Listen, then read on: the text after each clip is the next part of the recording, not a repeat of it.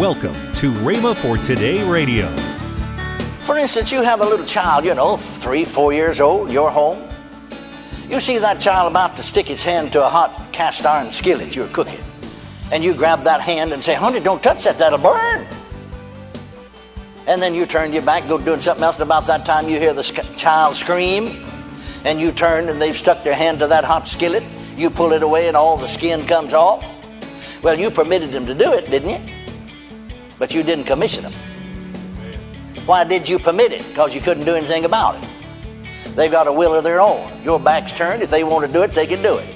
And if people wanted to sin, break his commandments, they could do it. He's just reminding them what's going to happen if you do.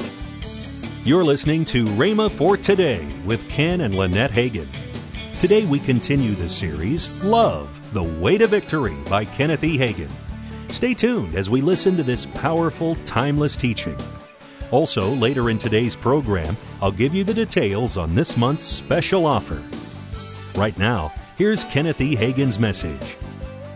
God does not send sickness upon his people, as some of these verses would seem to indicate, for the simple reason that God's Word teaches us that sickness comes from Satan. Acts the 10th chapter and the 38th verse. How God anointed Jesus of Nazareth, the Holy Ghost and power, who went about doing good and healing all that were oppressed of the devil. For God was with him. You see, what happened was these people broke his commandments. When they did, they were out from under his divine protection. They couldn't claim his protection anymore. And all God could do, he couldn't do anything else but that was to permit the devil to bring these afflictions upon them. You see, their sin and their wrongdoing was the thing that brought those dreadful diseases and plagues upon Israel. But if you'll keep my commandments, I'll take sickness away from the midst of thee, for I am the Lord that healeth thee. Amen. Now, here's another thing. Let me show you. Let me give you another illustration. And I think you can see it. For instance, you have a little child, you know, three, four years old, in your home. You see that child about to stick its hand to a hot cast iron skillet you're cooking. And you grab that hand and say, honey, don't touch that, that'll burn. And then you turn your back, go doing something else, and about that time you hear the child scream, and you turn and they've stuck their hand to that hot skillet. You pull it away and all the skin comes off. Well, you permitted them to do it, didn't you? But you didn't commission them. Why did you permit it? Because you couldn't do anything about it. They've got a will of their own. Your back's turned. If they want to do it, they can do it. And if people wanted to sin, break his commandments, they could do it. He's just reminding them what's going to happen if you do. Amen? Amen? And not only that, that wasn't your way of teaching that child that a hot skillet burns. You're not that cruel. And that wasn't God's way of teaching you to put sickness on you that sin don't pay. That's too cruel. You see, sickness and disease is not of love, and God is love. Amen? amen. I said, amen. amen. So we need to see that. But the thought we wanted to establish was, I am the Lord that healeth thee. Now turn right on over to Exodus, the 23rd chapter, and notice. 23rd chapter of Exodus, 25th and 26th verses. And ye shall serve the Lord your God, and he shall bless thy bread and thy water. Now, I don't believe that means that that's all they'd have to eat was bread and drink was water, but that's symbolic. He'll bless your food. I'll bless your food. And I will take sickness away from the midst of thee. Well, if sickness was taken away from the midst of them, that's talking about Israel, they wouldn't be sick then, would they? I said, would they? I'll take sickness away from the midst of thee. There shall nothing cast their young, nor be barren in the land. Now, notice, but if you're not going to be sick, they wouldn't die, would they? No. He said, The number of thy days I will fulfill. Now turn over to Deuteronomy, the seventh chapter, and notice that God said it again. Seventh chapter and the 15th verse of Deuteronomy. And the Lord will take away from thee some sicknesses, all sickness, and will allow none of the evil diseases of Egypt which thou knowest upon thee, but will allow them upon all them that hate thee. The Lord will take away from thee all sickness. So, it, now while I'm talking, turn again to the 13th chapter of Romans. And so he said then to Israel, no, no, no Bible scholar, no theologian anywhere will dispute it. Everybody knows. We just got through reading it. You keep my commandments. You walk in my statutes. You do that which is right in my sight. I'll take sickness. I'll bless you bread and water. I'll take sickness away from the midst of you. The number of your days you're fulfilled. So then they had the potentiality of living their full length of time out down here below and not ever even being sick, didn't they? Amen. I said, didn't they? Amen. They had the, pot, the possibility, existed, the possibility, the potentiality of living the full length of time out down here below on this earth without sickness and without disease and fulfill the number of their days and without sickness not even get sick to die. Amen. Just simply know they fulfill their days, sort of like F. F. Bosworth, who wrote Christ, wrote Christ the Healer. We teach that here.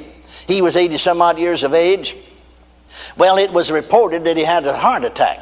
Well, naturally, your heart's going to have to stop or else you're not going to die. That's a sense. If it keeps beating, you're going to stay around here. And so, Brother Osborn, who lived here in Tulsa at the time, moved back here now, uh, he said he flew down to Miami, Florida, where he lived, and he to see him. And he said, when I went in the room, when I when, when I was ushered in, he, he was sitting up in bed. And when he saw me, he said, Whoa, Brother Osborn, it's time for me to go home. Greatest day of my life. God showed me it's time for me to go home. Hallelujah. Whoa, glory to God. And he went home. That's a good way to go, isn't it? Hallelujah. Amen. Praise God. Hallelujah. Amen. Well, that's what he said. Somebody said, Yeah, but now, Brother Hagin, that's for Israel. That's not for us. That doesn't belong to us.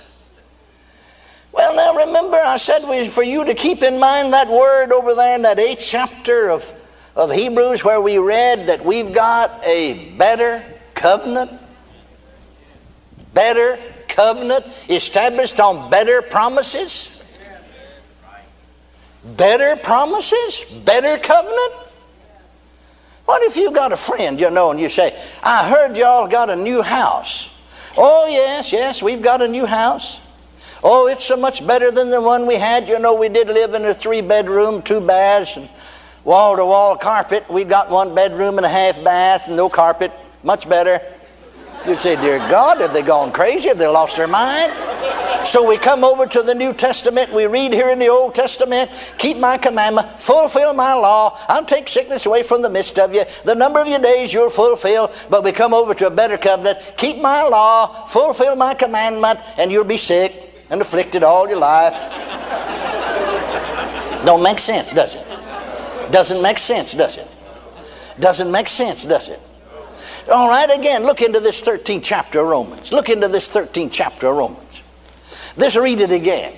Owe no man anything but to love one another. Now, sometimes we take a verse out of its setting, make it say something. Some people think that that means you oughtn't to buy anything on credit. No, you ought to pay your bills. Now, if you don't know how to use credit, of course, you may have to give up credit. But that don't mean we people that's got some sense don't have to follow insensitive and stupid acts. Amen. I said amen. No, that's not what it means at all. I know of a church because one of our one of our Rhema people told me about it, and he wasn't the pastor. He was only there just as an assistant. And they got a good church going down to Texas, running over 200, 200 and something. But they rented a building. You see, they just just a commercial building, but running over 200. Think about that in attendance, doing right well. And so a Baptist church outgrew their facilities. These nice facilities, they just couldn't, in the part of town where they were, they couldn't get any more property. So they went out to the edge of town, bought quite a large acreage, and built a new church. And they offered to sell them their facilities at a real low price because they said people who are now dead have given money to, uh, to build this church And some people wanted to, they could have made money because some developers wanted to buy the property, tear the church down, and build commercial property on it, see, because it could be done. Now, it's zoned that way, see. And they had made more money, but they said, no, we want it to go on being used as a church. Now, after all, we may disagree theologically, but one thing about it, uh, we believe that Jesus Christ is the Savior. And, and without the shedding of blood, there's no remission of sin. You believe that just as much as we do. We'll sell it to you at this reduced price. One of the ladies of that congregation, her husband was a lawyer. And he'd come to church with her some. He heard them discussing it. And he said, I'll put up all the money. Give all the money. Finance it for you at 2% interest. Think about that. He said, I think that 2% would maybe pay the secretary for taking care of the bookwork, and they could make a monthly payment, you see. But the pastor said, No, no, Bible said, Oh, no man, anything. We're not going into debt. They didn't go into debt. You don't get in debt until after you don't pay it, and then you owe it. Amen. As long as I'm paying, don't you don't you pay your house rent? You owe that, don't you? But if you miss it and don't pay it, then you're in debt. Don't you pay your light bill? Amen? Sure, you use lights on the credit all the month. Water too, don't you? Promise to pay, don't you? Sure you do. See, see, but people have gone to the extremes about this and have missed God. And, and the curse came on them instead of the blessing. And struggled when they could have been blessed. And so this man said, No, no, think about that. Think about that. Just buy the thing for him, this man, and finance it for him for 2% interest. And that was back there when interest was high. And he said, if, if we can get by with 1%, if I can see my secretary can keep books, you know, and, and we can get by, we'll, we'll just charge you 1%. No, no, we're not going in debt. Bible said, oh, no, man. That's not what the Bible said. Didn't apply to them any more than it applied to you landing on Mars two weeks ago. And that Rhema graduate went on to tell me, because see, see, he's not the pastor. He's just there working, helping them as an associate. But you know, he knew this wrong, but you don't speak up, you know, you don't take sides against the leader, even if he is wrong. He'll find it out. If he don't, why, the congregation will find it out. But he went on to tell me that in less than two years' time, the church is dead, not a person in it is gone. They miss God. I said they miss God. You're listening to Rhema for Today with Ken and Lynette Hagin. This month's special offer is the Love and Inspiration Package. The book by Kenneth E. Hagin, Love, The Way to Victory, and the four CD series by Ken Hagin, The God Kind of Love. Both dynamic resources for just $29.95. That's $14 off the retail price.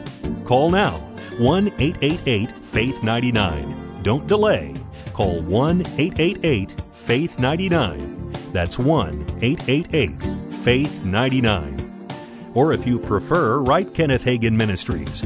Our address is P.O. Box 50126, Tulsa, Oklahoma 74150. Don't forget, for faster service, order online at rhema.org. That's R-H-E-M-A dot O-R-G. Now, let's join Ken and Lynette Hagin. Hey, upcoming this month. February. My goodness, this is uh, Winter Bible Seminar Month. Yes. February the 7th, 17th through the 22nd. And we have something Bible. new at Winter Bible this year. Yes. We're going to have uh, services for uh, the JV youth and the varsity for youth. all the youth. Yeah, the, the 5th, 6th, and 7th graders and the 8th, ninth, 10th, 11th, and 12th, 12th graders. graders. That's right. So, every night. Every night. Mm-hmm. Every night uh, and they're going to end it with a big blowout deal on the Friday night. Mm-hmm. So, hey, for your parents, it might have an opportunity to make it a family deal, especially for the homecoming, the uh, the Rhema people that are coming yes. back, and all the others that are coming. Hey, just bring the whole family and have a great time. That's right. Tomorrow on Rhema for Today, we continue with the teaching by Kenneth E. Hagin, Love, the Way to Victory. Thanks for listening to Rhema for Today with Ken and Lynette Hagin.